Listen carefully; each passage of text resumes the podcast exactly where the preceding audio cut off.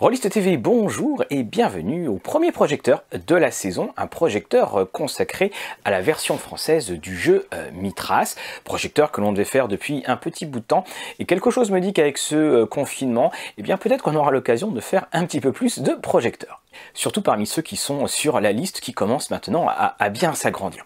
Alors Mitras, nous avons déjà fait la vidéo sur cette sortie, c'était il y a, bien longtemps, et, Mitras de Whittaker et Nash a une petite histoire parce qu'à la base c'était RunQuest 6, je vous renvoie aussi à la vidéo qui avait été faite, qui avait été aussi euh, traduit en français par euh, descend.fr, et à la suite des différents mouvements rachats et compagnie de Chaosium, eh bien la licence a été retiré et le jeu a été rebaptisé hein, Mitras. On a quasiment d'ailleurs la même couverture que euh, RunQuest 6 et puis on retrouve évidemment euh, notre glorieuse Anatime. Anatime, je ne sais pas, je vais l'appeler Anatime. Alors Mitras, donc c'est un jeu en système décent. C'est un jeu qui se passe à l'âge du bronze. Dans ce projecteur, nous allons voir rapidement euh, les règles, nous allons voir aussi les suppléments qui sont sortis.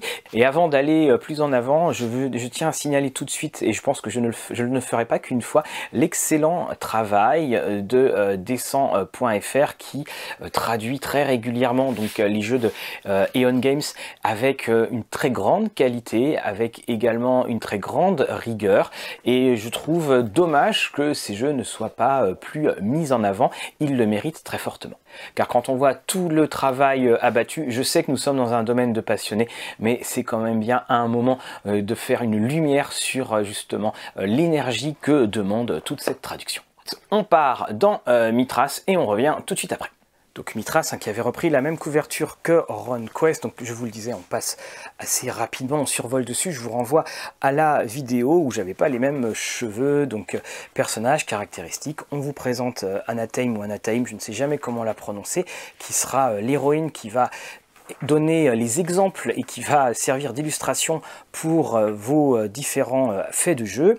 Ici, on parle donc des différentes cultures. Vous pouvez jouer un barbare, vous pouvez jouer un civilisé, un nomade. Je suis allé un petit peu en avant. Si on parle de vos différentes cultures, vous voyez, vous pouvez être barbare, civilisé, nomade, primitif. On a les histoires personnelles hein, qui sont assez euh, conséquente.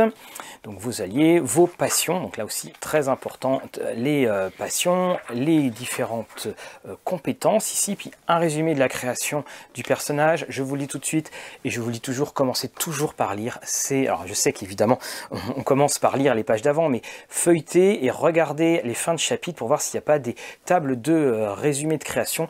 C'est ça à lire en premier. Et après, quand vous retournez dans le texte, eh bien, les choses sont bien plus faciles. faites confiance à Rollis TV qui lit beaucoup, beaucoup euh, de jeux. Donc les euh, compétences, il, y en a, il y en a son lot, les compétences avec les descriptions, et vous voyez, à la fin de euh, chaque chapitre, vous avez le résumé de compétences ou le résumé de ce qui a été dit, donc l'économie et l'équipement, donc vous avez les différentes règles de jeu, les maladies, les poisons, hein, tout est axé sur le système des sangs, les différents styles de combat, l'allonge des armes, les fonctionnements du combat, donc euh, la tête, encore, certains maîtres de jeu peuvent considérer l'effet spécial choisir la localisation comme une nuisance, surtout si les personnages abattent ennemi après ennemi en visant toujours la tête. Donc euh, ces fameuses réussites qui euh, vont accélérer un combat qui est déjà d'ailleurs assez, rapide, conditions de combat inhabituelles. vous voyez, hein, le combat est assez conséquent, mais la magie va l'être également avec les différents types de magie. Donc vous avez l'animisme, la magie populaire, le mysticisme, la sorcellerie et le théisme avec les différentes traditions. Donc la magie populaire, chacun va être repris. Donc la magie populaire, c'est la plus simple, la plus accessible, et puis c'est aussi euh, la euh, moins impressionnante. L'animisme, la sorcellerie, les écoles et euh, sortilèges, paralysie, portail, projeté. Et Enfin, nous avons le euh, théisme, donc euh, grande grande présence euh, de la magie dans les règles de Mithras. On passe au culte et confrérie, vous allez voir que ça a une, part assez importante également, et on va le voir aussi dans les autres suppléments. Les cultes hein, sont abondamment décrits, on est passé devant la voie de la liche. Les créatures, capacité des créatures, intelligence et instinct, créer ses propres créatures. Donc là, on va retrouver des grands classiques. Hein. Ça va aux elfes, gobelins, orques, si vous voulez en quelque sorte adapter. On a le halflin, si vous voulez adapter en fonction de la période ou du genre que vous voulez exploiter. L'homme lézard obsidien, les icaries, les loups, où nous avons encore le scarabée géant, scorpion géant. Et ici, les localisations, évidemment, euh, des non-humains, ça peut euh, toujours aider. Et enfin, on terminera avec des conseils de maîtrise euh, sur le jeu. Tuer a des conséquences, la mort n'est pas qu'une option. Et c'est intéressant à lire parce que c'est un système de jeu, même s'il y a des points de chance qui permettent de, quelque peu atténuer les gros dégâts que vous pourriez prendre, c'est un système de jeu qui est assez mortel. Ici, donc les index la ville de euh, Méros, la cité de Méros, que dis-je, et cela conclut notre très rapide survol de Mithras. Alors vous l'avez vu, c'est un jeu qui est très fourni, hein. c'est écrit euh, petit. On retrouve évidemment tout le travail qui avait été fait en amont euh, pour euh, l'ancienne édition de RunQuest. Ce que j'aime beaucoup, c'est que ça va droit au but, c'est très concis.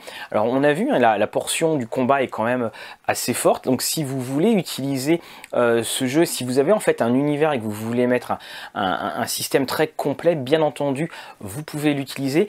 On retrouve les passions, et puis ce que j'aime aussi, c'est qu'il y a les points de chance, c'est ce qui avait été retiré d'ailleurs des nouvelles moutures, c'est que ça contrecarre le côté assez mortel euh, du système euh, décent, euh, par, par nature.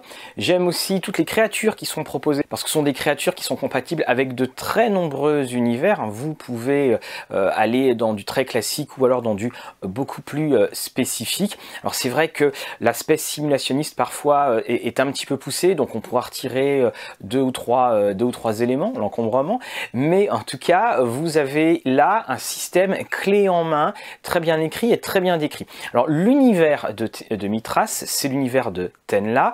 Vous avez, je vous mettrai le lien, un PDF en français gratuit qui décrit cet euh, univers. On sent une inspiration un petit peu euh, glorantienne quand même, il faut bien le reconnaître, mais ça vous permet aussi euh, de créer et d'inventer toutes sortes d'histoires. Vous allez voir que si Mitras est sur Tenla, eh bien les suppléments au bout d'un moment vont s'éloigner pour proposer justement des aventures dans des cadres différents, utilisant toujours ce même système de jeu. C'est pour ça que je vous propose de vous rendre au cœur de Tenla, dans un des endroits, un des nœuds de euh, Tenla, à savoir en Coranti et ses rivages, où vous allez pouvoir faire la rencontre de l'empereur Koibos. Les rivages de euh, Coranti, c'est le cadre de campagne qui va sortir directement des règles de Mithras. On est dans la limitation de la Grèce antique. On parle rapidement du monde de Tenla. On nous explique où est la euh, que La Corantie, donc c'est à peu près ici. Euh, la Corantie, c'est euh, un, un, état qui était la clé de voûte, en quelque sorte, l'état le plus important de Tenla. Et puis, évidemment, les choses ont un petit peu changé parce que vous voyez, il y a l'âge des héros et puis il y a eu le cataclysme. C'est une gigantesque vague qui a tout changé. Ici, la chronologie euh, de la Corantie.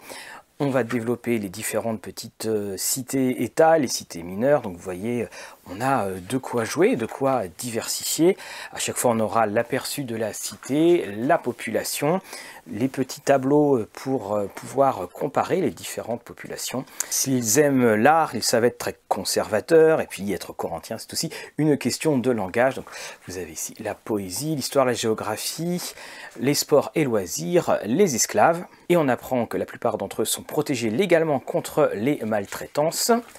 Vous avez donc la constitution des cités-États, les forces militaires, et puis le calendrier. Alors si vous aimez apprendre des mois qui n'existent pas vraiment, vous pouvez le faire ici le monde extérieur avec une carte qui euh, propose bien les, alentours justement de la Corantie avec les, euh, les, fameux rivages. On y retrouve euh, tous les alliés, les ennemis, l'Empire tasquin qui fera donc l'objet du supplément que l'on va voir juste après. Et puis là, les personnages. Alors, les personnages, ce qui est intéressant, c'est qu'on reprend à la fois les règles, mais on vous propose également des modifications de règles pour créer des personnages qui soient vraiment des personnages correspondant à l'univers, à ce cadre campagne des vrais Corinthiens. Vous le remarquez, il y a assez peu d'illustrations. C'est vrai que même si c'est un, style de monde que l'on connaît bien dans l'inconscient collectif, parfois on, regrette un petit peu de ne pas avoir un peu plus euh, de matière à regarder pour pouvoir mieux conceptualiser.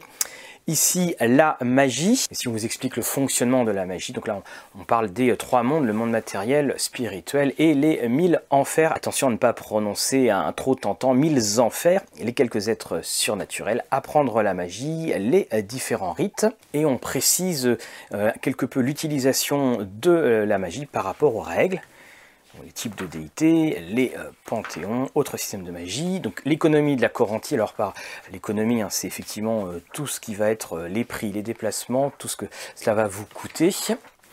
Et enfin ici nous arrivons au culte. Alors les cultes ils sont assez euh, nombreux donc comme toujours vous avez les différentes structures des différents cultes et puis vous avez des mythes, des histoires qui vont donner vie à ces derniers. On a les différents membres qui vous seront également euh, euh, décrits prêtres ou prêtresses ou parfois uniquement des prêtres. Là, vous avez de quoi choisir. Alors, j'ai beaucoup aimé Kos, parce que Kos, dans l'univers de Fritz Lieber, c'est le dieu du destin. Là, vous avez donc les Kemenshine, le pacte euh, démoniaque. Voyager en euh, avec tous les déplacements.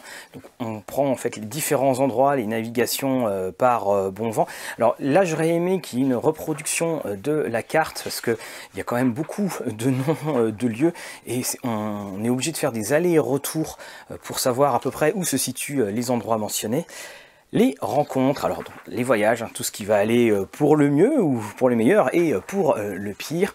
Donc ça peut aller du gros gibier au malfaiteur, hein, tout dépend de votre chance.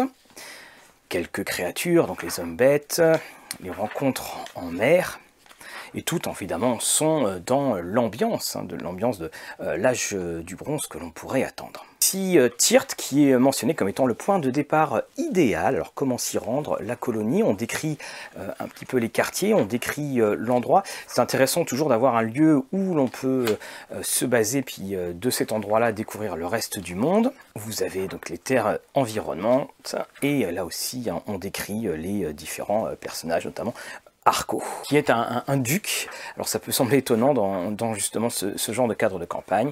On a quelques PNJ qui sont euh, proposés. Et puis, tout de suite, on arrive au Vaurien de euh, Varoteg. Scénario très classique, hein. vous devez aller intercepter Varoteg, ce euh, grand méchant. Donc c'est exactement ce qu'il vous faut pour commencer. On a quelques petites explorations et puis, euh, vous, à vous, euh, la gloire. Ensuite, nous avons la maison de Valsus. Euh, ce Valsus, c'est une espèce de crapule. Alors, on en entend un peu parler dans le scénario avec Varotech, donc vous pouvez faire le lien. Et il aime bien être en discussion avec le duc Arco, qui lui aussi est un conspirateur. Donc, vous devinez aisément ce qui va se passer. En tout cas, ça va pas forcément bien terminer pour notre marchand. Et vous avez aussi un petit peu de trafic d'esclaves qui est derrière tout cela. Ici, vous êtes avec la fille de euh, Prichad.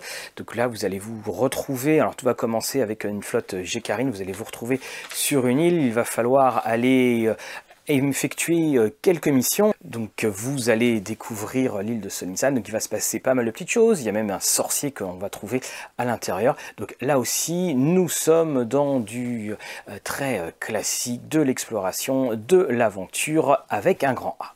Et quand vous aimez les labyrinthes à explorer, il y en a euh, son lot dans cette euh, partie. Vous voyez les euh, différents plans. C'est d'ailleurs le scénario qui a le plus de plans dans l'ensemble avec les différents PNJ. On retrouve donc leur description. Et cela conclut donc après un index, cela conclut ce supplément des arrivages de Coranti très bon supplément euh, que cette Coranti. On sent euh, toute la rigueur, on sent toute la réflexion, encore une fois, qu'il y a derrière. Alors le un des points faibles à, mon goût, et c'est d'ailleurs c'est un des points faibles sur pas mal de, suppléments, c'est le côté très classique des scénarios. Alors certes, ils ont pour avantage de vous faire découvrir le monde, mais reconnaissons-le, même s'ils sont de facture assez euh, solide, il n'y a pas de quoi non plus tomber en, pamoison.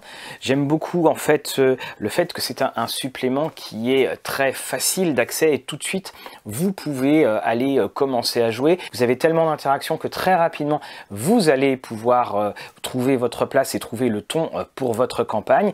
Et les tables sur les voyages et les descriptions d'ailleurs des voyages donnent aussi le là, c'est-à-dire que oui, vous pouvez avoir une base, mais que vous êtes amené à voyager.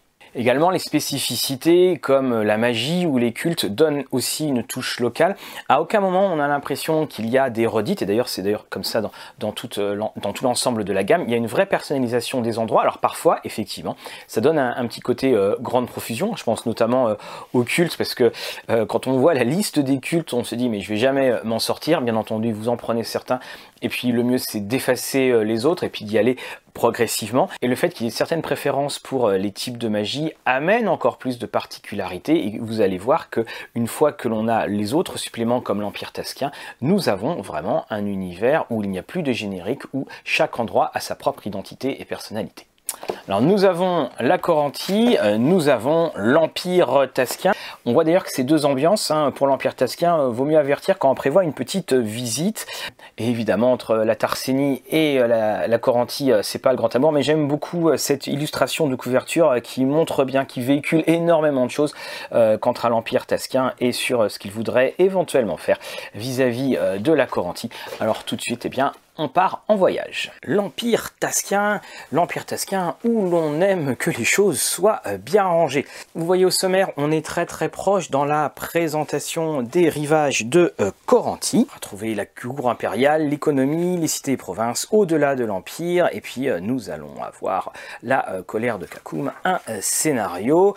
Donc vous avez toute l'introduction, on vous propose une petite modification des règles pour pouvoir coller à l'ambiance donc histoire et culture tasquienne, où on apprend bah, qu'en fait tout est basé et tout vient et tout s'arrête sur l'empereur, les euh, différentes cités, les différentes coutumes, les arts, la cour impériale. On a un plan et un calendrier, c'est dommage, hein, c'est un, petit peu euh, petit, donc euh, les chemins vers les cieux, le simulacre de fer, les différentes cours avec les différents personnages et puis les cités et provinces avec une grande carte. On vous les présente, que ce soit la capitale du simulacre, le nœud commercial et les autres cités de Tarsénie. Alors attention, Tarsénien c'est l'endroit et ça donne évidemment Tasquien. Euh, l'économie, les listes de prix, les boissons, tout ce qu'il faut euh, savoir si on veut faire parler les gens le soir dans les tavernes. Et puis on est là, au-delà euh, de l'Empire, on va retrouver donc tout ce qui va être sur les pèlerinages, les routes fluviales, et puis les euh, différentes distances et le temps qu'il faut euh, pour y aller, avec euh, là aussi hein, les langues principales, les langues secondaires, le savoir régional et les cultures des différents endroits. Un petit plan qu'on aurait peut-être aimé voir en début plutôt que perdu là au milieu du texte. Comment se rendre dans les différents endroits proposés, le Korazun, Tafna. J'aime beaucoup les noms, hein. très honnêtement, les, noms sont très parlant, même si évidemment on ne sait pas trop à quoi ils, font référence, il y a une vraie euh, logique et réflexion euh, dans le nomastique. Les différents euh, personnages que l'on peut rencontrer avec donc à la fois leur passion et puis aussi avec leurs origines. On vous proposera en profession le clerc tasquien par exemple, la vision personnelle de la culture tasquienne, ça aussi c'est intéressant. Qu'est-ce qui est important dans la vie? Bon bah tu deviendras citoyen de l'Empire. Quelles sont les relations avec les autres? Et nous arrivons avec la magie euh, tasquienne. Dans leur pratique de magie, c'est la magie populaire, la sorcellerie et le théisme. Et la magie populaire et le théisme sont les traductions autochtones nées en Tarsénie. On vous propose des nouveaux sorts, on vous propose donc euh, les descriptions de la sorcellerie, du théisme. Et quand on les voit d'ailleurs, on se dit que oui, effectivement, euh, ça a un côté un peu sorcier, hein, vivre dans l'empire tasquien. Les différents cultes, donc là aussi, hein, ça fait un petit peu catalogue, hein, on peut le, reconnaître. vous avez ici euh, le culte de l'empereur. Il ne vaut mieux pas euh, contrevenir à ces différentes règles, hein, parce que la punition, ça ira de l'excommunication à l'exécution, en passant par l'exil et la euh, proscription. On peut quand même faire quelques appels. Le culte de Tarsène, donc le culte officiel vous voyez, hein, les cultes sont assez importants dans la, dans la représentation, ce qui fait que la lecture n'est pas forcément euh, aisée, aisée, mais bon, j'avance un petit peu dans, le, dans notre verdict. Et euh, vous avez les héros invincibles de Tasquet, unité d'élite d'un milieu d'hommes euh, seulement au sein d'une armée professionnelle, dont le nombre ne tombe jamais en dessous de 30 000 hommes. Et nous arrivons avec la colère de Kakun. Nous sommes dans une région de l'extrême Tarsénie, il va falloir régler quelques petits problèmes au nom d'ailleurs euh, de l'Empire. Et dans une mine du mont Kakun, on a entendu des gigantesques bruits. Quelqu'un va-t-il se réveiller? Il y a des rituels d'apaisement qui vont avoir lieu. Donc, histoire et mythologie, la congrégation, vous voyez là le pays, l'expédition où vous allez aller. C'est un, long voyage, un long périple et vous allez arriver dans le sanctuaire où vous devrez euh, chasser euh, les cauchemars. Vous avez tout un rituel qui est donné. J'aime beaucoup cette histoire-là parce que, alors qu'on est quand même dans quelque chose qui pourrait être très martial, non, il y a euh, d'autres options qui vous sont proposées. Nous avons donc ici les quelques PNJ, un, index, et cela conclut l'Empire Tasquien. Alors nous voici revenus. Alors un petit mot également, il faut savoir que l'Empire Tasquien c'était aussi un supplément pour RunQuest 6 qui a été eh bien totalement retransposé dans l'univers de euh, Mithras. Alors ce supplément est très intéressant par les euh, jeux de pouvoir internes qu'il peut y avoir qu'on ne voit pas forcément justement quand on est à, l'extérieur de l'Empire. On retrouve la même section que pour les rivages de Corantis qui permet vraiment de fonctionner en binôme au niveau de ces suppléments. On retrouvera également donc encore une fois ces scénarios, je vous le disais, hein, qui sont pas sans être mauvais, qui sont pas extraordinaires. Ce que je reproche peut-être, c'est que à force de vouloir décrire énormément. On a toute l'économie, on a euh, euh, donc euh, des petits détails qui sont amenés. Il aurait été appréciable d'avoir un, résumé peut-être plus en profondeur justement de ces tensions internes. Parce que là aussi, quand on est dans les scénarios, on n'est pas vraiment dans les intrigues tasquennes. On est dans l'endroit, mais si on évolue dans le décor, peut-être qu'on n'arrive pas forcément à capter l'essence même du supplément. C'est peut-être là d'ailleurs dans ce supplément où euh, le manque d'illustration, que ce soit pour les personnages ou que, ce soit également euh, pour les endroits, se fait le plus ressentir. Alors je parlais euh, du scénario, on va quand même être assez content parce que ce n'est pas un scénario qui est inclus dans la version originale, c'est un, scénario qui a été traduit et rajouté au supplément. Parce que autant avec la Corantie, on se trouve quand même en terrain connu, Autant en fait avec euh, le, supplément de l'Empire Tasquien, on devine qu'on pourrait creuser énormément de choses, voire même des intrigues qui vont au-delà euh, de l'Empire au niveau de Ten. Nous allons maintenant euh, quitter Tenla avec deux suppléments, donc Contre le chaos et Premières aventures. Alors nous allons commencer par Contre le chaos et on va explorer la contrée dont vous avez ici une carte que j'avais ratée lors de ma première lecture. Ce sont donc sept scénarios qui forment une campagne et là vous pouvez tout de suite oublier le côté euh, grec, on est dans quelque chose qui est euh, beaucoup plus sombre et qui est également euh, beaucoup plus violent contre le chaos. Alors contre le chaos, eh bien on, arrive dans la contrée et de la contrée, eh bien on quitte le monde de Mithras. On est dans une ambiance hein, qui est plus du tout ambiance âge du bronze. Les cultures barbares, civilisées, nomades sont les plus indiquées, l'animisme et le théisme sont les plus appropriés on vous propose d'intégrer les scénarios à une campagne existante. Alors il vous faudra un petit peu modifier la, euh, géographie. On a essayé de limiter les spécificités de la contrée afin de faciliter cette tâche. Il nous est précisé.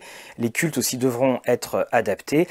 On vous explique évidemment bien comment euh, pouvoir intégrer le tout à vos parties précédentes. Et on vous dit bien euh, d'ailleurs qu'il n'y a aucune prétention à l'originalité euh, dans ce cadre de campagne.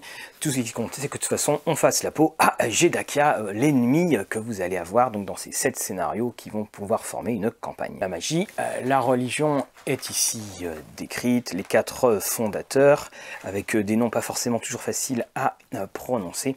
La mère du chaos, le, culte de la mère du chaos, là vous commencez à voir les gros méchants, et puis on va avoir évidemment Jedakia qui est le méchant derrière tout cela ou indirectement. Premier scénario caravane, vous devez accompagner encore une fois, les synopsis de scénario ne sont pas les plus originaux et c'est de toute façon totalement revendiqué. C'est également euh, ce, à quoi on doit s'attendre lorsqu'on sépare les euh, scénarios. Ici, sous les eaux sombres, vous allez euh, aider un, village dont des hommes crapauds ont capturé certaines personnes. Et puis, à chaque fois, sous le couvert d'histoires fort classiques, eh vous allez apprendre des détails supplémentaires sur Jedakia. Ça vous permet aussi de plonger dans toute l'ambiance euh, de ces fameuses contrées.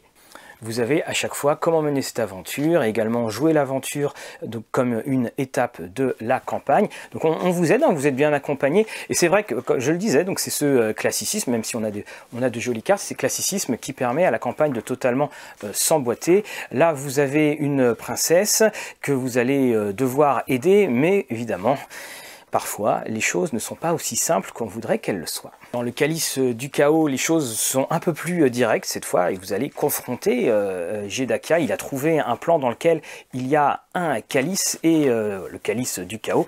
Et ce calice est indispensable pour pouvoir faire son rituel de création de la fille du chaos. Donc vous avez compris, ça va encore être une journée habituelle au bureau qui attend les joueurs. Dans la malédiction de la comtesse, les joueurs sont engagés évidemment par une fort jolie comtesse qui elle aussi à maille à partir avec euh, Jedakia. Dans ce scénario-là, il y a beaucoup d'interactions, vous voyez, il y a beaucoup de textes, hein, pas mal d'événements aussi euh, qui euh, attendent les joueurs. Il est recommandé, comme ils le disent hein, dans le scénario, de bien lire le scénario. Et surtout, moi, ce que je vous conseille, c'est qu'à chaque fois, alors évidemment, hein, si vous lisez ça, c'est que vous êtes des joueurs, c'est toujours commencer par lire le chapitre final. Parce que le chapitre final, c'est celui où on permet de résoudre toutes les intrigues et ça donne aussi toutes les options possibles pour jouer. Et si jamais il y a des éléments qui vous ont échappé pendant votre lecture, et il y a de quoi, parce que c'est quand même un scénario qui est euh, assez touffu, assez dense, eh bien ce chapitre final, lu en premier, vous permet d'avoir en tête toutes les choses et déjà assez clairement, ce qui parfois est assez difficile. L'attaque du promontoire de Yagelan, bon, bah, est-ce qu'il y a des choses à expliquer dans ce scénario? Euh, Ce sont des hommes serpents que vous euh, devez neutraliser. Et alors donc il va falloir y aller, il va falloir s'y rendre. Infiltration et sabotage. Et on terminera avec euh, ce dernier scénario qui sera donc au cœur des ténèbres. Et bien voilà, on y est, The Heart of Darkness on y est, les personnages doivent trouver et tuer Jedaka, le sorcier dont les machinations gangrènent la euh, contrée. Leur voyage les mène dans les terres lugubres de Gataris où vivent les tribus hostiles ovales. Il faut localiser le repère, la tour de l'enfant ténébreux implique d'interroger des guerriers Gartari, haha, des esclavagistes. L'entrée est périlleuse. Bref, là aussi, hein, vous avez euh, de quoi faire et ça va clôturer donc la, la campagne. Alors, si vous avez aimé d'ailleurs euh, le, les contrées, eh bien, il va falloir trouver quelques petites euh, astuces pour pouvoir continuer à jouer dedans. Donc voilà, Shidakia ou la fille du chaos parviennent à effectuer leur ténébreuse apothéose et se transformer en divinité, la guerre et le malheur ravageront la contrée. Remarque, voilà, vous avez euh, votre euh, postulat de départ pour continuer à jouer dans la contrée si vous avez aimé cet endroit et vos joueurs également. Mais pour ça, il faut d'abord échouer, donc là c'est un peu moins agréable. Vous l'avez vu, hein, nous sommes loin de ces euh, rivages euh, ensoleillés et ces plages euh, au sable si fin qui réconfortent le voyageur éreinté. là, dans ce cadre de campagne de Sword and Sorcery, c'est beaucoup plus direct. Alors, c'est effectivement une petite campagne qui là aussi est éminemment adaptable, c'est-à-dire que vous pouvez l'utiliser finalement pour n'importe quel jeu. Elle sert parfaitement le système de euh, Mitras et montre bien en fait toute l'option qui a été choisie euh, pour Mitras. On découvre la contrée plus par le biais des scénarios que par euh, le descriptif original qui ne tient que sur quelques pages. Alors, là aussi, il y a peu de dessins et également les dessins sont dans des styles qui sont assez différents, ce qui fait qu'on a parfois du mal à conceptualiser, à visualiser ce qu'est la contrée. Donc là, ça sera libre à vous d'intervenir. Mais de toute façon, le budget d'illustration, c'est un budget qui est conséquent dans le jeu, mais le maître de jeu aura de quoi, avec un texte hein, qui est assez abondant, c'est un gros sandwich, aura de quoi euh, décrire à, ses joueurs et que le théâtre de euh, notre imagination euh, puisse faire la différence.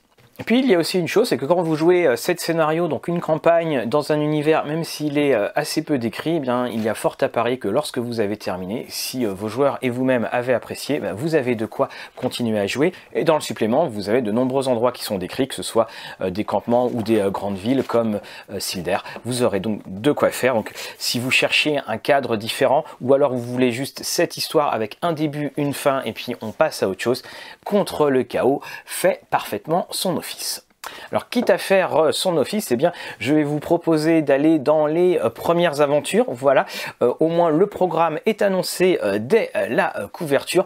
Vous voulez tester Mitras, vous voulez tester différentes ambiances, eh bien, découvrons donc ces premières aventures. Avec Premières Aventures, nous avons ici un recueil en fait de scénarios pour jouer haha vos premières aventures. C'est à l'avantage de la simplicité. Et dans ces scénarios, on Et dans ces quatre scénarios, vous allez voir qu'on va vous proposer un, choix assez varié. Donc le premier scénario, Sauver l'honneur, se passe dans une terre dévastée. Alors j'aime beaucoup, c'est très peu décrit. Et puis on a dit bon, bah, vous prenez quasiment tous les cycles de la littérature. Avec la malédiction de Sarinia, on retourne à Méros.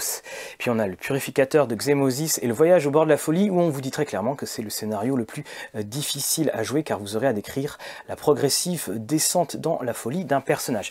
Et je peux vous dire que ce que j'ai aimé dans ces scénarios-là, c'est que justement, il y a une vraie gradation et puis même si ce sont des premières aventures, si vous êtes un, maître de jeu euh, expérimenté, vous trouverez euh, de quoi jouer. Donc là, on est dans la matrice de l'Exode et la Terre dévastée, alors j'aime beaucoup, c'est inspiré comme Clark Ashton Smith, Jack Vance, Fritz Lieber, Moorcock, Mervyn Peake et Philippe Druyet. Voilà, donc maintenant, camarade, fais ton choix. Et vous allez devoir stopper euh, Kendra, une sorcière qui veut faire revenir d'entre les morts euh, toute une armée. Donc on est dans du Sword and Sorcery qui ne euh, dit pas son nom dans les guerres de Kendra, le danse. Elle, Vonusis, Celiaris. Donc vous voyez, il n'est pas très très long, hein. à la page 10 déjà, c'est terminé. On revient du côté de Méros, qu'on a connu évidemment euh, dans les règles de euh, Mithras, et nous allons pouvoir suivre la Anna Taïm. Vous savez, Anna Taïm, c'est euh, la personnage qui est sur la couverture et puis qui sert d'exemple des règles. Et là, elle a un petit souci et les joueurs vont devoir l'aider. Donc l'ambiance est totalement différente du premier. D'ailleurs, on propose de créer d'autres personnages. Donc Anataim a été accusé de meurtre, ce que les personnages doivent faire. Donc il y a une enquête, pas mal d'interactions. Et puis évidemment, il va falloir l'innocenter. Ne doutons pas qu'ils vont réussir à le faire. Quelques voyous et nous arrivons au scénario suivant. Là, on accompagne un, marchand euh, qui doit lever une malédiction qui a sur lui. Et là, c'est un scénario très court, mais comme euh, le dit tout de suite hein, euh, l'introduction, c'est qu'il est idéal pour tester les règles. Vous ne connaissez pas trop Mitras, vos joueurs non plus, bah, vous partez avec ce scénario et il a au moins l'avantage de se passer dans le monde de Tenla. Dans le purificateur de Xamoxis, les joueurs doivent aller récupérer un artefact, mais on va se rendre compte que non seulement leur commanditaire et puis une certaine naïade veulent aussi euh, le euh, récupérer et donc il va falloir faire quelques choix et puis surtout essayer de découvrir où est la vérité quant à cet objet. On a donc le temple inondé. Une petite conclusion qui est accompagnée des variantes parmi d'autres, c'est-à-dire si vous avez déjà joué le scénario, euh, comment le faire différemment, les PNJ, et nous arrivons au quatrième scénario, le voyage au bord de la folie qui mêle objets d'art anciens, passion démesurée et sorcellerie infâme. Donc c'est deux collectionneurs qui vont se disputer une petite statuette, mais évidemment, comme toujours, la statuette est animée d'une vie propre car elle abrite les âmes de deux amants aspirant à la liberté. Donc il y a quelque chose d'à la fois très sombre et d'à la fois très euh, poétique. Si on cassait la statuette, ou alors par exemple si on l'abandonnait dans un coin perdu, vous allez avoir évidemment toutes les euh, péripéties qui attendent de vos joueurs et puis on donne plusieurs choix pour terminer le scénario. Les personnages sont possédés ou s'enfuient ou alors la tablette est détruite. Donc il y a pas mal de choix, pas mal d'options qui euh, s'offrent joueurs et c'est ainsi euh, que s'achève ce petit recueil. Donc on retrouve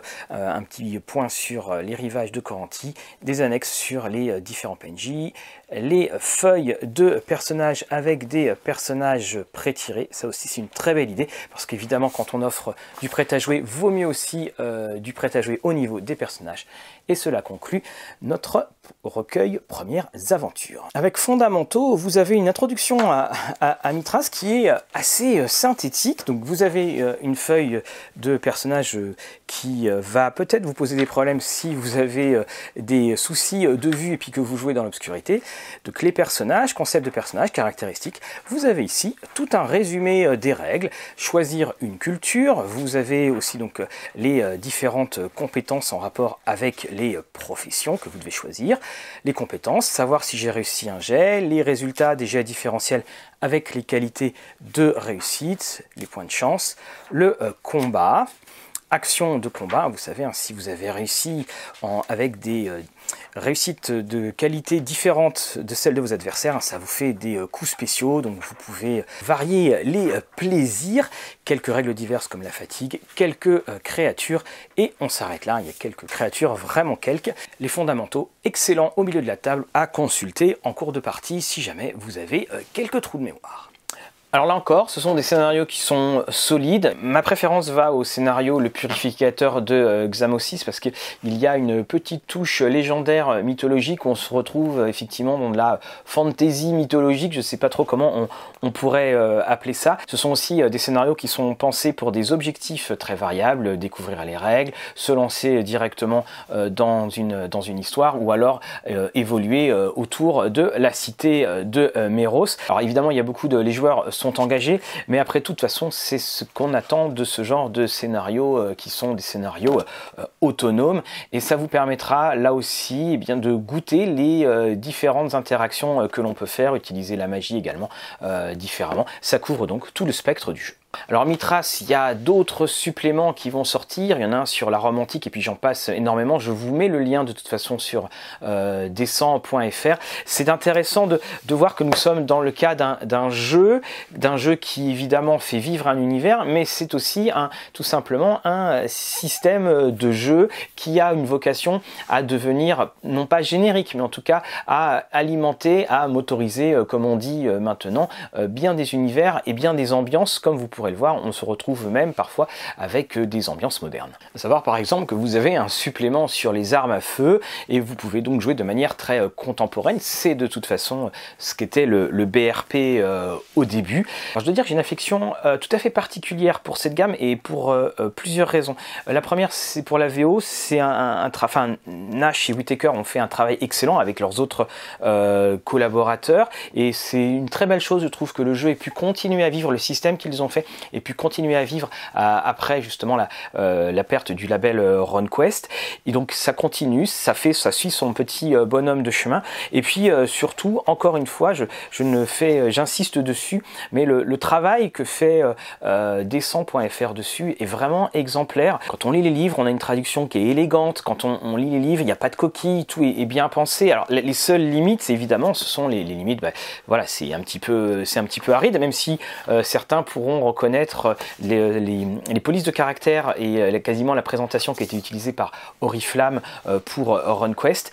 Mais c'est un, travail de passionné et c'est également un travail passionnant qui a été fait. Donc je ne peux que vous le conseiller. Alors en plus du livre de règles, je vous conseillerais quand même la Coranti qui est vraiment qui offre vraiment le, plus grande possibilité de jeu.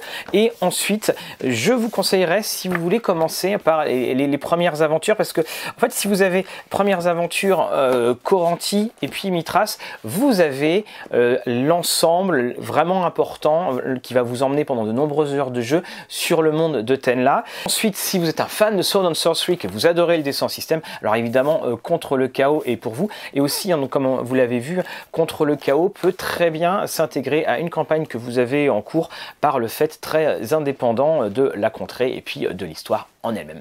Voilà donc, et eh bien, ainsi s'achève ce euh, projecteur. Donc Mitras, même si je prononce jamais le S, vous avez euh, donc les liens qui vous, ont mis, qui vous seront mis en description. D'autres projecteurs vont venir. Il y a bien entendu le projecteur Firefly qui prend beaucoup de temps, donc euh, qui est sur le feu. Également un coup de projecteur sur Fate qui va être fait. Puis ça, c'est juste les deux suivants. Il y en a beaucoup d'autres qui vont arriver. ne vous inquiétez pas. On pense notamment un projecteur sur Numenera, tout ce qui est sorti euh, en VF, histoire que vous ayez une vidéo qui compilera absolument tout. En attendant de nous revoir, n'oubliez pas de partager, de liker, de tiper. Vous avez fait jouer des histoires de Mitras, voyez là j'ai pas oublié le S. Euh, mettez-nous en, commentaire vos retours d'expérience. Un grand merci à nos euh, tipeurs bien entendu. Et en cette période bien troublée, prenez bien soin de vous et surtout que vos parties soient belles.